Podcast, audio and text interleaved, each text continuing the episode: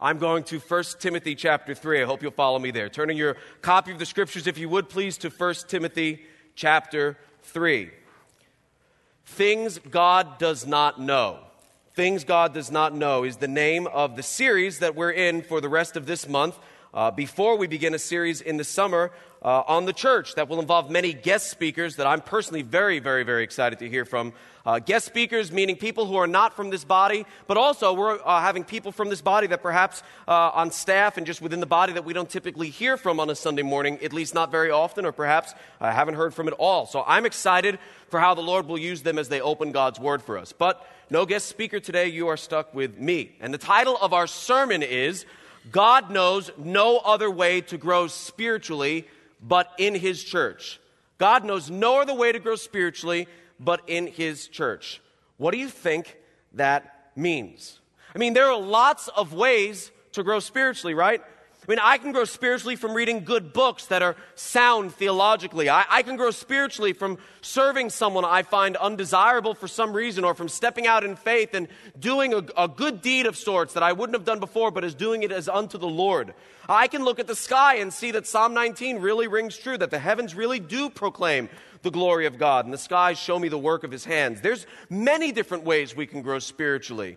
Isn't it a bit much to say that God knows no other way to grow spiritually but in His church? Well, we're not talking about our personal experiences. We want to always take our personal experiences and throw them up against the big, mighty, great, immovable, powerful, all knowing Word of God. And what we're talking about today is not do you and I grow by other means. Surely there's many things that God can bless and cause growth to come about in our lives, but we're talking about what does the word of God say? And the word of God shows us in no uncertain terms uh, just how important the local church is. It's an indisputable fact. You need to know that. Now, I'm not seeking to make a pitch for the church. You say, well, yeah, pastor. I mean, you would say that, pastor. Hint, hint, nudge, nudge, wink, wink, tongue in cheek. You, you would say that the local church is a pretty important uh, thing in the Bible. I mean, you have a lot of skin in the game. But I'm not trying to drum up enthusiasm for something just I'm personally passionate about and want you to be as excited as I am. This isn't an infomercial. I'm not like the Sunday morning sham wow guy. I'm not Lori Greiner from QVC. I want you to see from the pages of Scripture in your Bibles what the Lord has to say about this and showing you the primacy, the primacy of the local church.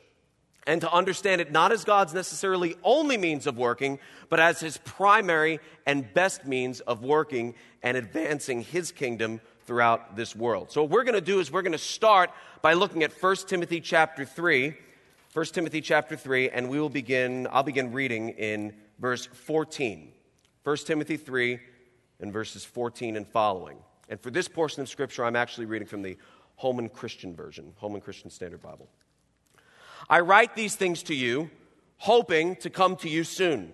But if I should be delayed, I have written so that you will know how people ought to act in God's household, which is the church of the living God, the pillar and foundation of the truth. Uh, just a bit more than midway through his letter to Timothy, Paul makes sure Timothy knows why he's writing these things. That's what he says in verse 14. I write these things to you, hoping to come to you soon, but if I should be delayed, I have written so that you will know. So that you will know. It's like he's saying, Timothy, there's a reason I'm telling you all this stuff. Uh, and it's not just for the purpose of intellectual knowledge. I'm not just wanting your head to get big. I'm not just wanting for you to know a bunch of facts. It's as if Paul is saying, I, I didn't go to great lengths uh, back in chapter 1 to warn you about the false teaching that was spreading throughout Ephesus, just so you can sit around with others and say, There goes the neighborhood.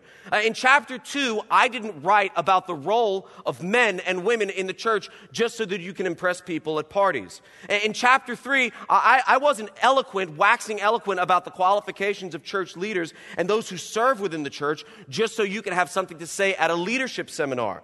Timothy, pay attention. It's about conduct. Conduct. It's about action.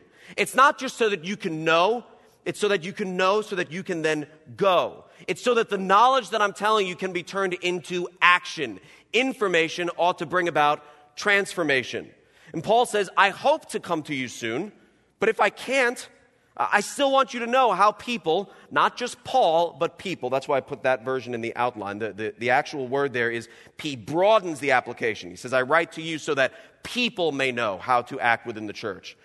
He says, I, I write to you uh, so, that, so that you would know how people ought to act in God's household.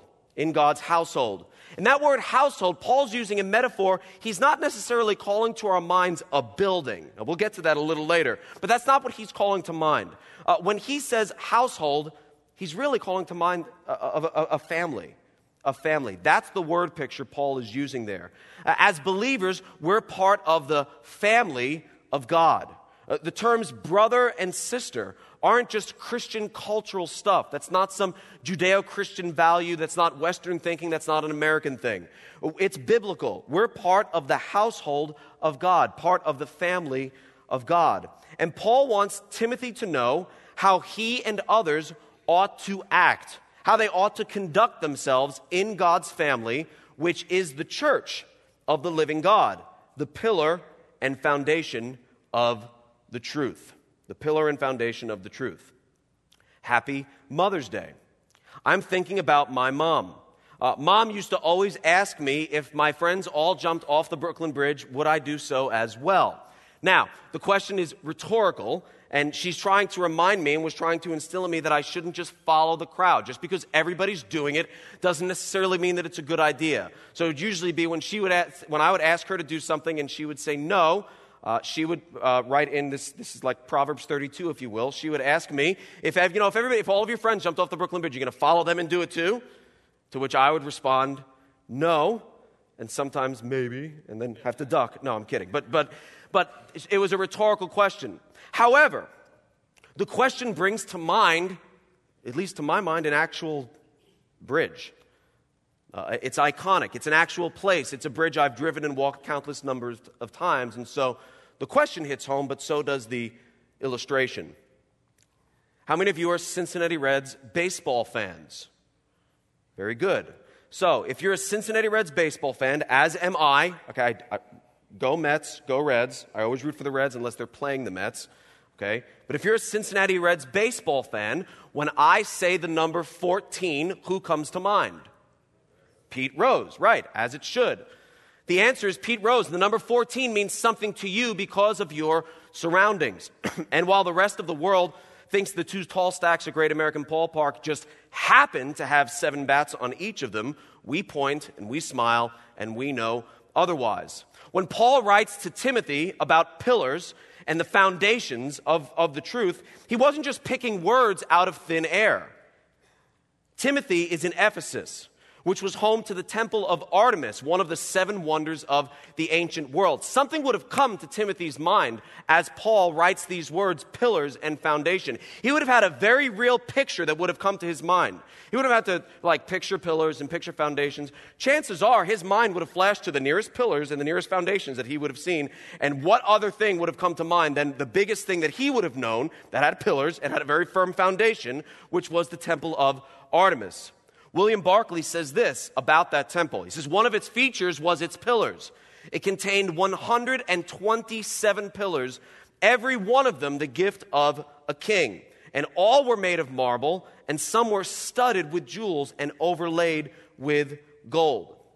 Now, I've never had the privilege of seeing these ruins. The closest I've come is looking on the internet, and of course it has to be true if it's on the internet. Um, but I've seen pictures and I've, I've looked at books, and I'm no archaeologist. I am no historian. But oftentimes, when you look at ancient ruins, do you know all that's left of them? Pillars and foundations. You look at these pictures of ancient ruins, and, and many things have happened over the course of time, but you know what's sometimes still standing there? Sometimes there's still pillars, right? The roof may be gone, certainly the walls have crumbled, but there's that firm foundation that was laid in the beginning and there are pillars, at least some, at least one still standing, oftentimes when you look at ancient ruins. God has Paul draw a word picture for Timothy of the church, the local church. And that's you and me, Christian. It's not just, just Paul's church, it's not just Timothy's church, it's not just Ephesus. But he's trying to instill within Timothy an understanding. He said, This, this, this church that you're in, this, this seemingly small group of people compared to the rest of the world, this is a big deal. This is the pillar and foundation of the truth. It's the very foundation and pillar that is to hold up the truth of God. And then if you look at verse 16, he speaks of that truth. And most certainly, the mystery of godliness is great. He was manifested in the flesh, vindicated in the spirit, seen by angels, preached among the nations, believed on in the world, taken up in glory. Praise his name. When Jesus is tempted in the desert, one of his responses to the devil himself it's, it's, it's not to his own sinful flesh because he has no sinful flesh. To the devil himself is that man cannot live by bread alone, but by every word that proceeds from the mouth of God. Matthew 4 and verse 4. In Jesus' high priestly prayer, John 17, verse 17, he prays, Sanctify them by your truth. Your word is truth. Or earlier in that same gospel, John chapter 1, we read, And the Word became flesh and dwelt among us, and we beheld his glory, the glory as of the only begotten of the Father, full of grace and truth. Three verses later in that same chapter, John 1, verse 17, says, The law was given through Moses, but grace and truth came through Jesus Christ. Friends, the local church is called to something very high and very lofty when we read in 1 Timothy chapter 3 that we're to be the pillar and foundation of the truth.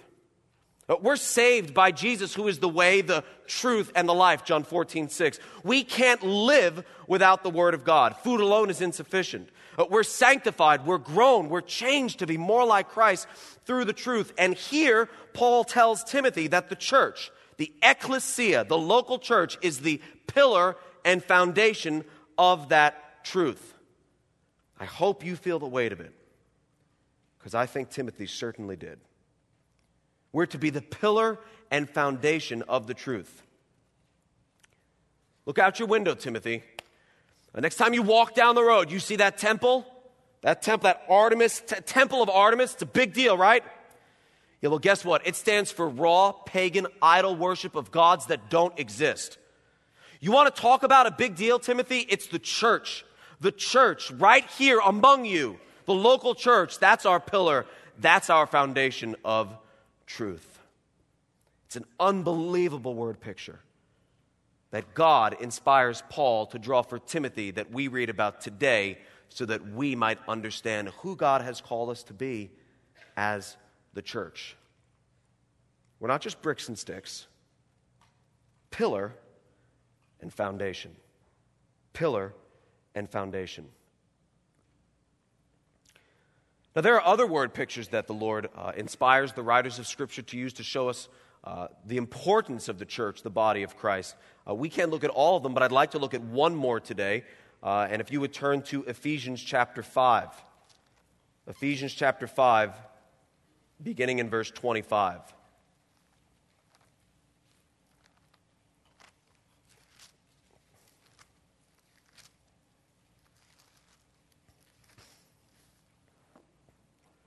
Ephesians chapter 5, beginning in verse 25. Husbands, love your wives, just as Christ also loved the church and gave himself for her, that he might sanctify and cleanse her with the washing of water by the word, that he might present her to himself a glorious church, not having spot or wrinkle or any such thing, but that she should be holy and without blemish. So husbands ought to love their own wives as their own bodies. He who loves his wife loves himself. For no one ever hated his own, his own flesh, but nourishes and cherishes it, just as the Lord does the church. For we are members of, of his body, of his flesh, and of his bones. For this reason, a man shall leave his father and mother and be joined to his wife, and the two shall become one flesh. I officiated a wedding yesterday. And uh, these verses, of course, come to mind when you're thinking about perhaps your own marriage, and especially when I think about uh, officiating a wedding as a possible text to present the couple with in their charge. How often we look to these verses, and rightfully so, to help us to understand how we're to function in our marriages. In this text in particular, how I'm supposed to function as a husband. And I look at this text and I see the high calling and the high standard that God has called me to love my wife as Christ loved the church. In case you missed that, that's a big deal. that's a big deal. Because Christ does a pretty, in fact, uh, not only a pretty good, a perfect job of loving the church. And we look at this, rightfully so, we look at that for the application that we can draw from the text, that we can pull out from the Word of God, and then apply to our own lives and marriages. This time, instead of us focusing on what it means for us as husbands, I want to just stop and look at what it means uh, for the marriage Christ has with, with his bride. Okay, I want to look at, look at this text in that light. So we're told, husbands, consider how the Lord loves the church and, and love, your, love your wife in that way. And for me personally, I think about that and I spend a lot of time then thinking personal application. What does that look like for me at home with my wife? What does that look like for me at home with my family? And that's a good thing. I want us to focus though. I don't want us to rush past the fact that, you know, husbands will love the wives because uh, Jesus gave himself for, for his wife, which is the church. And we're supposed to love our wife in the same way. Okay, how can I give? I want to stop and pause and look at how Christ loved the church based on the text that we just looked at. So look at verse 25. First thing we see is that Christ loves the church with a sacrificial love. Verse 25 Husbands, love your wives just as Christ also loved the church and gave himself for her. Okay? When I, as a husband, think about what it might mean to give myself to my wife or to give myself for my wife, and I think of ways I can be sacrificial, I'm always looking back upon the cross and thinking, wow, Jesus ultimately gave, but now how do I give in my context? Let's just stop for a minute and talk about the fact that Jesus ultimately gave it all, right? That Jesus Christ died on the cross for his bride, his wife, the church. So it's easy, it, quite frankly, in a sense, at least for us where we live, to say, oh, yeah, would you, would you take a bullet for, for your wife? Oh, yeah, I totally would do that. Would you die for your wife? Yeah, I totally would that. Well, we could take Jesus' words to the bank. Jesus did it, right? It's done. Now, I really believe that I would. I hope, I hope I would never be in a situation where I would have to do that, but I really believe that I would lay down my life for my wife. But quite frankly, the jury's still out because I've not been called to task on that yet. Jesus was, Jesus delivered. He really did give his life his very life on the cross for sinners like you and me. He really did give his life on the cross for his bride. We don't have to wonder if he'll do that. We don't have to say, oh, that's, that's super romantic that he would say he would do that. He really loves his bride. We look back and say, he did it. He said he would do it, and he did it. He gave it all.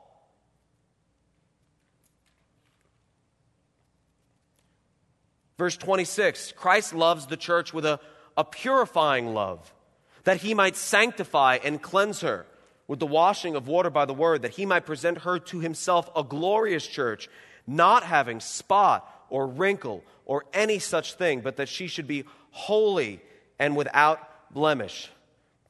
That Jesus not only justified his bride, but then proceeds to sanctify his bride and acts in such a way that, that we, we, his bride, we, the redeemed, we, the church, might not only be saved from the wrath to come, but then also grow in Christ's likeness. That he sanctifies us and purifies us and cleanses us with the washing of water by the word. Verse 28 Christ loves the church with a, a caring, a caring love. Verse 28, Ephesians 5. So husbands ought to love their own wives as their own bodies. For he who loves his wife loves himself. For no one ever hated his own flesh, but nourishes and cherishes it, just as the Lord does the church. We don't have a redeemer, we don't have a husband in Jesus who says, Listen, I died for you. That's enough. You're on your own. I'll see you in heaven. Listen, I died for you. I've taken care of the afterlife. Just get through this life on your own. I'll see you in the kingdom to come.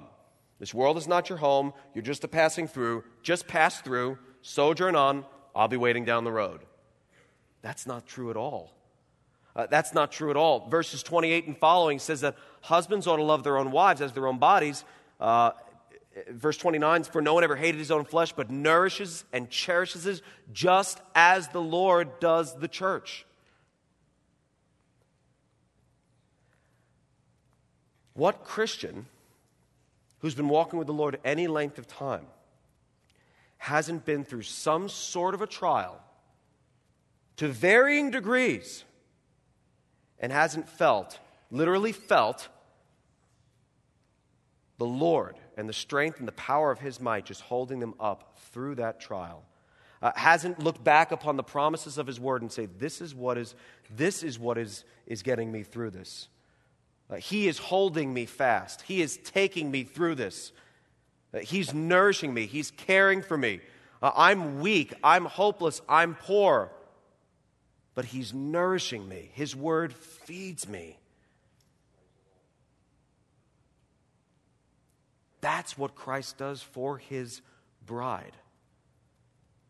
He gave His all. He continues to sanctify us, and He continues to care for us in this life and the next.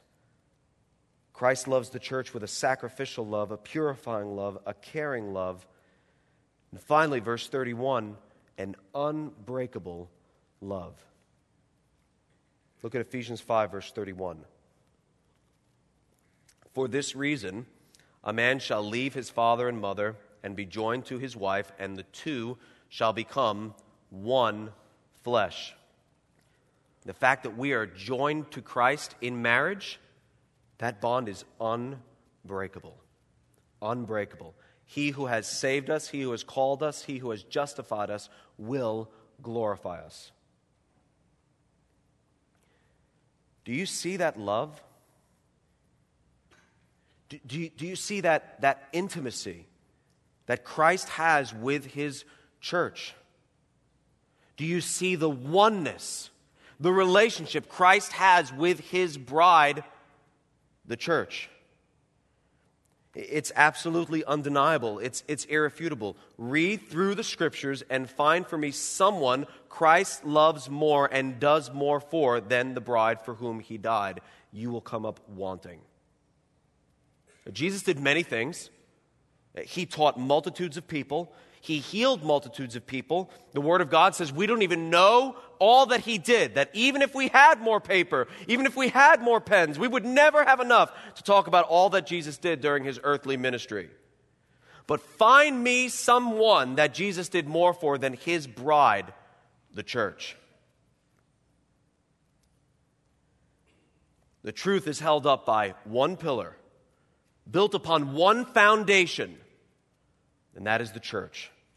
Jesus is the husband to one bride. One bride. And that is the church. Made up of many different, many different local churches, right? Many different, the members of God's redeemed, making up that bride of Christ, which we are told is the church. I have one wife, Sarah. But Sarah's not the only person in my life. I've got four children, I've got coworkers, I have neighbors, I have friends. And there are uh, certainly appropriate ways to have relationships with all of them, uh, re- regardless of age, even gender. But I've got one, one wife, okay, for those of you keeping score, one wife. Many family members, one wife. Many friends, one wife. Coworkers, good. How many? Wa- one wife. Uh, imagine for a minute, and, and uh, track with me through this. Imagine for a minute I have a, a neighbor. We'll call her Debbie. And, and imagine you're talking to her and she tells you how much she enjoys being, you know, she's telling you about the neighbors and how much she enjoys being our neighbor. And she says, Oh, yeah, the LaRufa kids, we, we, I, I love them. They're cute, they're adorable, they're, uh, they're, they're, they're, they're lots of fun, uh, they're, they're, they're respectful, they're kind. I don't know, something like that, you know, because she sees that side of. But anyway, you know, so she, she talks about how much she loves our kids and how much, she, uh, how much she appreciates them and that they play nice with each other and all this other stuff. And she says that, uh, you know, even, in fact, she uh, she hid eggs for them on Easter and they had an Easter egg hunt. And you would look back and say, oh, that's, that's sweet, that's kind, that's nice. And she'd tell you that maybe she has uh, pets, maybe she has a dog or two, and she lets our kids play with them and mess around with them and feed them and whatever. And you'd say, oh, that's, that's sweet, that's nice. She'd say, our, our two families sometimes share food, you know, sometimes share food. If I'm, I'm grilling out, we'll give them some food. If she's grilling out, she'll give us some food. You say, that's, that's sweet, that's, that's, that's nice. And then, uh, if, and then she would go on to basically say, I'm kind of like, I'm, I'm basically like a wife to Peter. You'd say, that's, that's weird. It just got weird. Everything, do you see what I'm saying? It just got weird. Everything else is fine, right? But there's, there's a line that is crossed when someone starts saying, oh, that's, yeah, I'm basically like a spouse to, to that person, right? That's when it gets, that's when it would get a little weird, right? Oh, we're, we're friendly neighbors. We, we hang out. That's great. Uh, but and I, we're, it's, it's basically as if we're married. Uh, that's there's a look behind you. There's a line. Yeah, you just crossed the line. It gets weird. People do this all the time when it comes to the church. They look uh, at something that's good in their life, something that God is doing in their life, something that's very good, very helpful, very nice. It's not a bad thing. But then they take it one step too far and act, watch this, act like it's the bride of Christ. This is basically like church to me. And it's, and we're used to saying, oh, okay, that's just a, they're just saying that it's, you know, it's, it's helpful to them. But you have to understand, I think we've seen from the text that we've looked at that the church is the bride of Christ. It's a special person, a special category. And when people basically say, oh, yeah, that, yeah, it's basically, I like this, I enjoy this, it's basically like church to me, that ought to kind of cause us to pause and say, well, wait a minute. The church is something really special to God. Uh, the church is, is Christ's bride. And when people say, oh, yeah, church, they, they bring, so in that situation with, with a neighbor, let's say, uh, she is either bringing our relationship, the relationship that I have with my wife, down to just normal, right? Just like a neighbor, like a wife, or bringing herself up to the level of marriage, which is not, but either way, that's weird. Either way, that's not accurate. Either way, that's wrong. And ought to say, what do they mean by that? What did that really mean? We have to have that same mentality, I think, when it comes to looking at the church. And we live in a culture and we live in a day and age where church, church is just thrown around like it's just another extracurricular activity. I belong to the Y. I belong to a church. I belong to a gym. Yeah, sure. It's just I got I got I got little I got my hand in all three of those things. But church, whoa, whoa. The church, according to the scriptures, is something really, really, really special. And oftentimes, people substitute that which is supplemental in place of that which is essential when it comes to their allegiance to the local church. I like vitamins we eat vitamins. We don't then not eat three square meals. Okay, so there's, this, there's essential and there's supplemental. You know, let's just not eat, let's just not eat meals anymore and just eat on just eat vitamins. That would be replacing that which is essential with that which is supplemental, and it wouldn't really work. Oftentimes, people, when it comes to the local church, replace that which is essential, pillars and foundation, essential, not an architect, essential essential with that which is supplemental. Here are some examples. I don't need to be part of a church. I got everything I need in Jesus. I've got Jesus and He's all I need. And then they get you down one of those cornering questions. What are you saying? Jesus isn't enough? It's like, oh, there's no way out of that hallway. What am I going to say? Oh, Jesus isn't enough. I've got all I need in Jesus. And that sounds sweet. And, and certainly, Jesus is more than enough for our justification and more than enough for our sanctification. But it's wrong. Jesus designed us to be part of his body. And if you're not connected to the body of Christ, you're just a finger laying there apart from the body that it's supposed to be connected to. I'm thankful for my fingers. I'm even more thankful that they're connected to my hands. Okay, and, and, and, and to be part of the body means to be part of the body of Christ. And so I don't need, I don't need the church. I've just got Jesus. That's inconsistent. You know what? It's just me and my Bible. I just have my Bible. I, I read it constantly. I read it always. I, I, read it. I memorize it. I listen to it in my car. Uh, when I drive to and from work, while I work out, I'm all, I don't need the church. I have everything I need in the Word of God. I'm not saying that the Bible is bad. I'm not saying that the Bible is insufficient. I am saying that the Bible says you need to belong to a church because you're part of the body of Christ. And there are specific things within the scriptures you can't do if you're not part of the church. Do you realize that? There are specific things, specific imperatives that you're going to come across as you read through this holy, all sufficient, all powerful Bible that you can't do if you're not connected to an ecclesia, that if you're not connected to the church. So in Matthew 18, when Jesus is ta- talking about how to deal with the wayward sheep, how to deal with the lost, the person who's lost their way, if your brother sins, go and tell him his fault. If he hears you, you've won him. Great. Okay, if he doesn't, take two or three others along. Who are you going to take? You're not part of a church, you're going to take along. Uh, you. You got a minute? Five minutes. This won't take long. Come here. We got to tell this guy about his sin. Who are you going to take along? You say, okay, but still, there's smaller groups of people. Maybe I can. Okay, well, it says, tell your brother if he's wrong, show him his fault. If, you, if he hears you, you've won him. If he doesn't hear you, then take two or three others along. If he doesn't, then tell it to the church. What are you going to do? Just pick it. Uh, where am we closest? This church. You. Can I just, hey, everybody, I know a friend, like who, who do you tell? Who's the local group of believers that, are count, that you're counted among that you say, we need to pray for, we need to call this person to repentance, we need to lovingly go to them and, and lovingly but firmly call them back to walking with the Lord.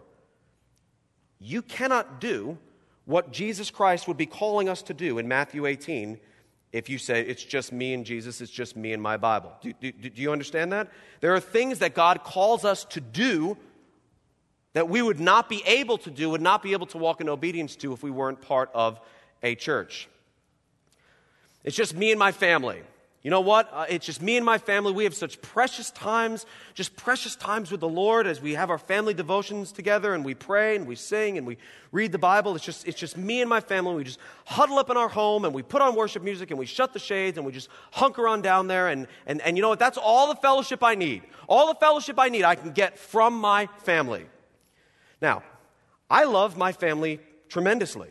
They hold a very special place in my heart, as they should. In fact, they hold a, a, special place in my heart above many other people.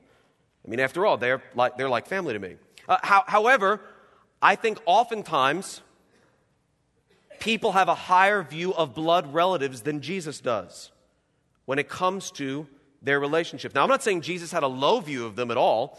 I mean, certainly hanging from the cross, he made sure his mother was taken care of, right? So it's not that Jesus had a low view of family, but Jesus didn't come to tell you how important it is for you to hole up with your family. That's weird and, and wrong. Remember, when Jesus was with his disciples and was told that his mother and brothers were there, he did not brush through the crowd and say, Oh, my mother and my brothers. His response was what? Who, who, who are my mother and my brothers?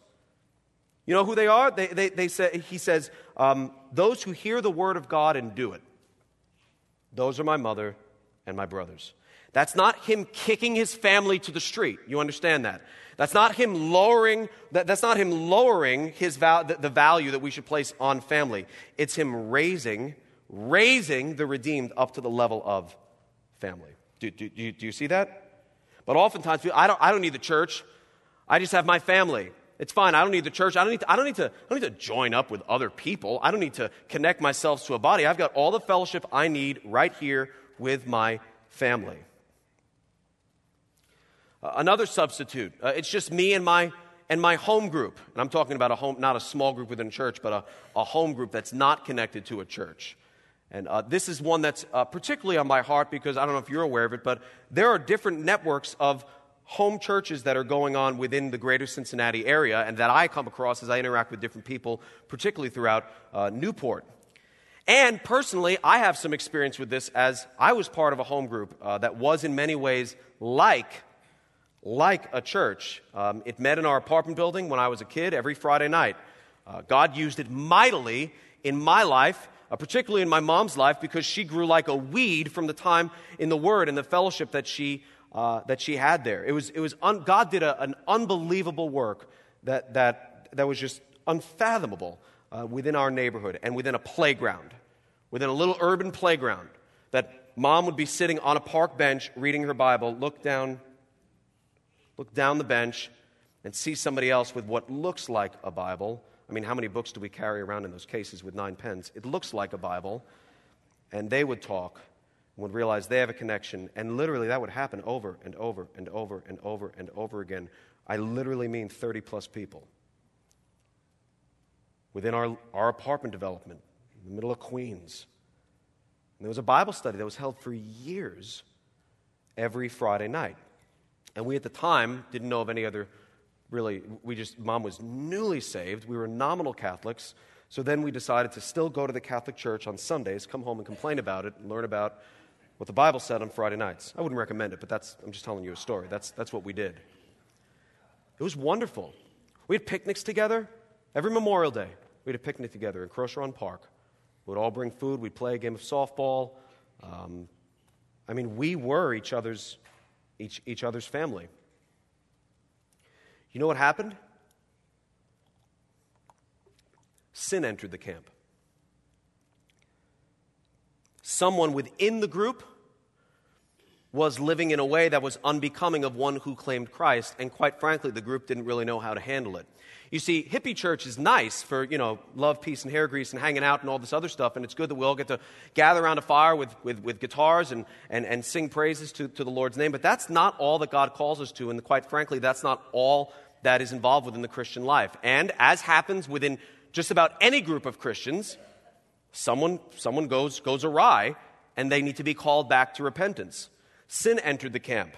And someone was living in a way that they shouldn't have been according to the Bible, and the group really didn't know how to handle it. Because who's in charge? Who has the right to then do that? I mean, they tried. They, they approached the individual, asked the person to repent, and that's good. What do you do when the person says no? What authority do, do, do they have? You're just the person who brought hot dogs to the last cookout. You have no authority in my life. The Bible says to submit to those who must give an account for your soul, those who rule over you. Hebrews 13. You've got someone who's living in sin and looks back at you and say, "You don't rule over me." You know what? They're they're right. You don't you don't rule over me. You can't tell me what to do. You're not the boss of me. We just go to Bible study together.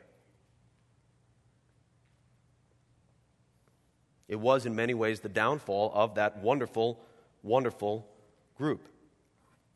And that group is, was great for shared meals and fun times with kids playing together in the yard and people who bring their guitars and, and, and play worship songs, and was great for an annual softball game.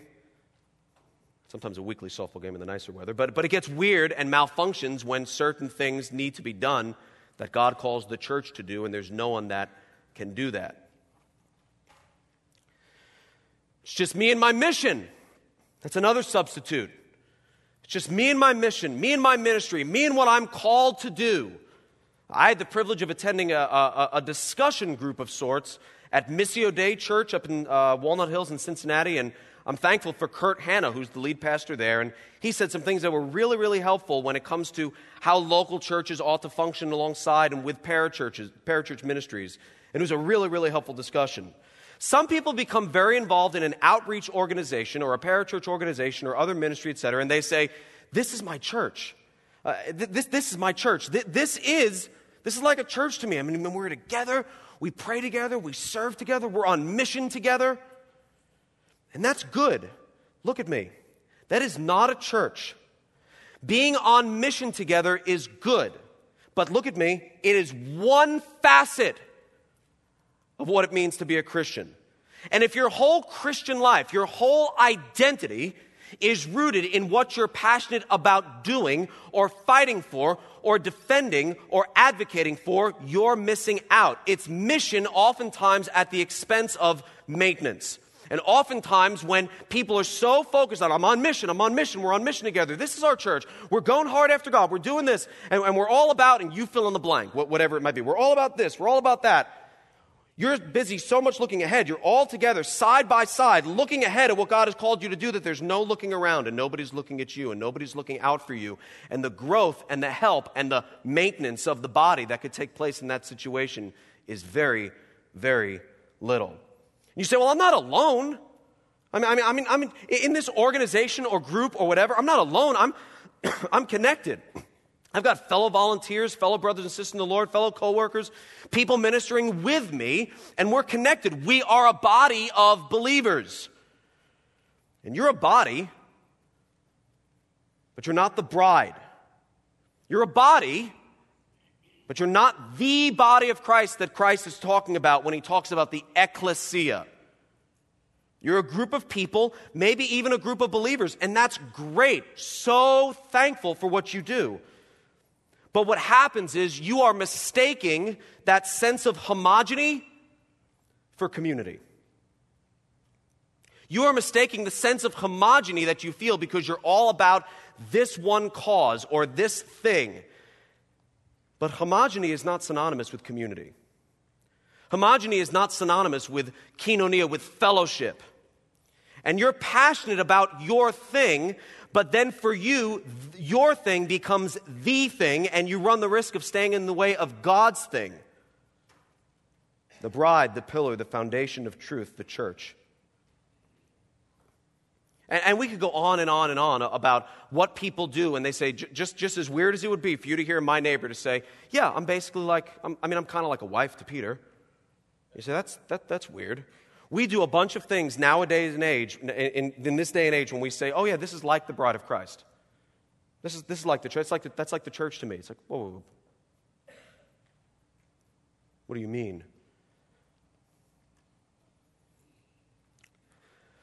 People add a deck to their house. That's great. Uh, they make one room into two. That's super. They put in a pool. That's awesome. They landscape their yard. Sweet. But when someone says, you know, I think, I think I'm going to rip out, just hear me out, I'm going to rip out the foundation so I can add some decorative flowers, there's a problem. And I'll give you a hint it's not what color are the flowers. Flowers are beautiful, they just make a miserable foundation think I'll hack away at these pillars or this load bearing wall and just to change the decor to let some more light in. Not cool. Sarah has a primary place in my life. She is my wife. You don't mess with pillars and you don't mess with the foundation.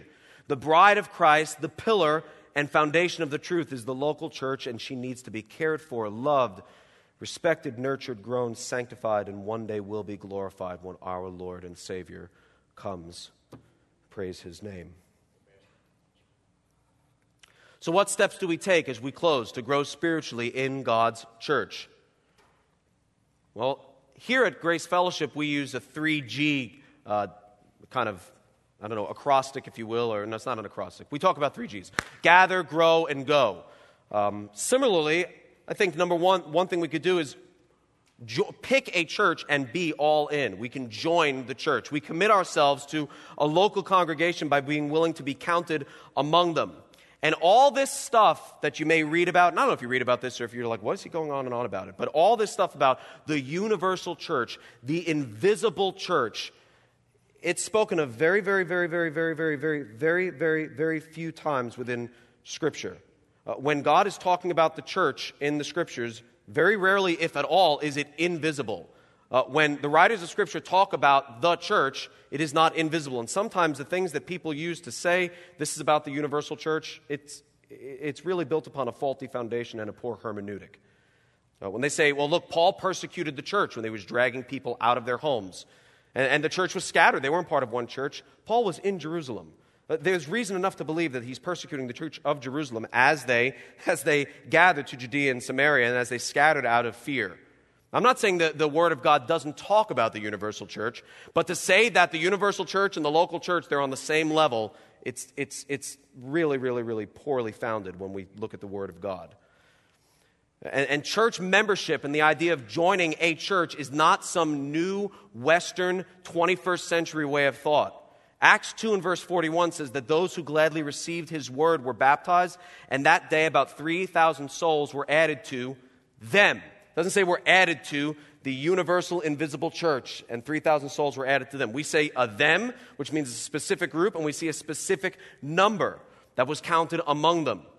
And in so doing, we submit ourselves to the church leaders God has ordained to watch out for our souls and give an account.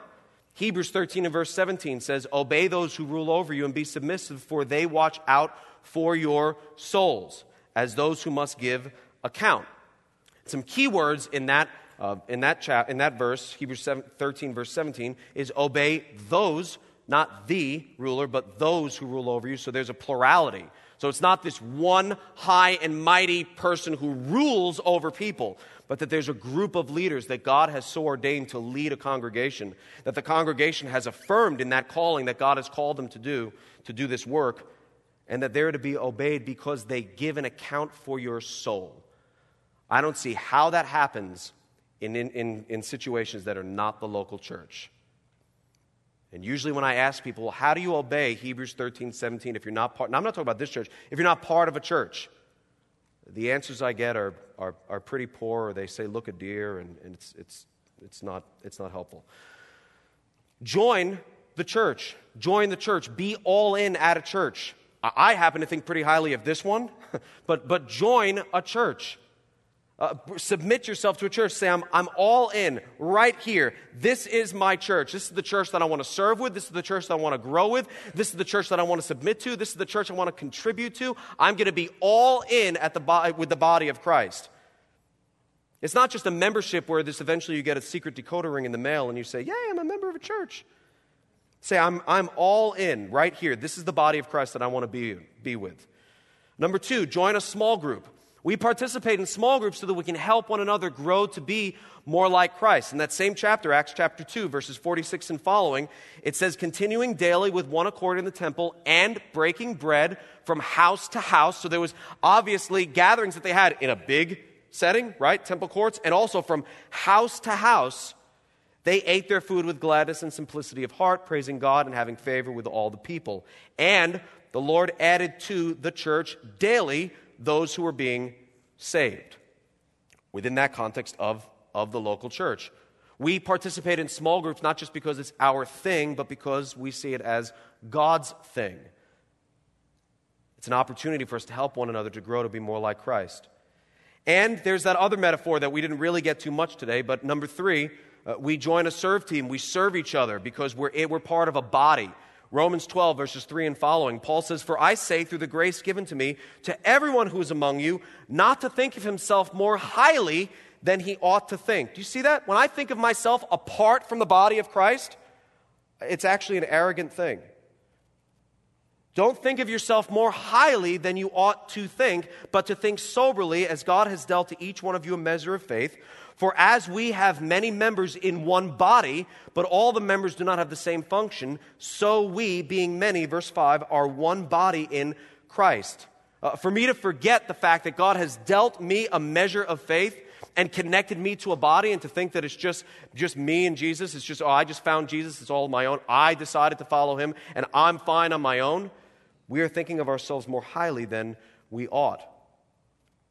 Verse 6 having then gifts differing according to the grace that is given to us, let us use them. The context would be let us use them within the body of Christ, within, in this case, the church gathered at Rome.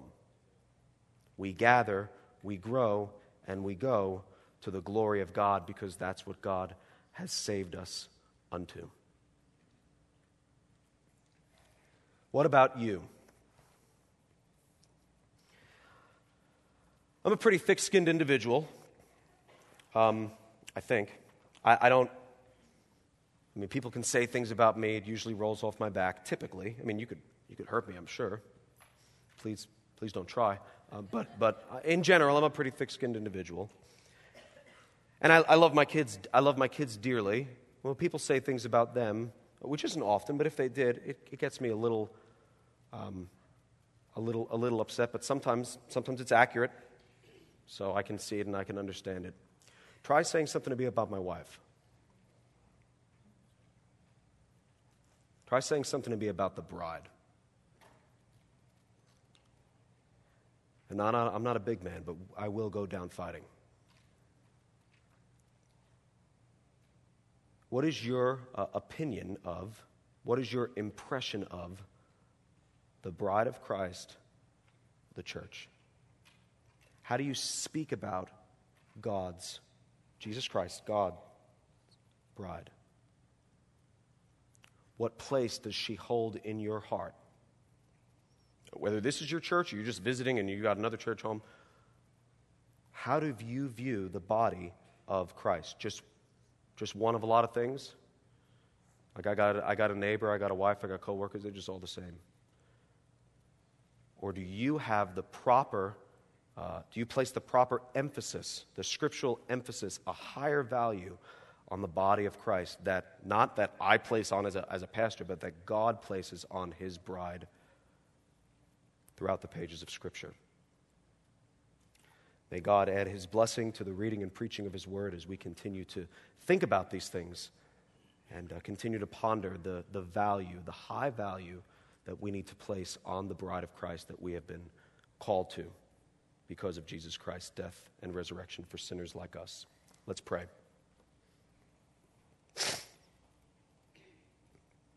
Father in heaven, we are so thankful, Lord, uh, to be called among the redeemed. We are thankful, Lord, that Jesus married the church and gave himself for her and uh, sanctifies her.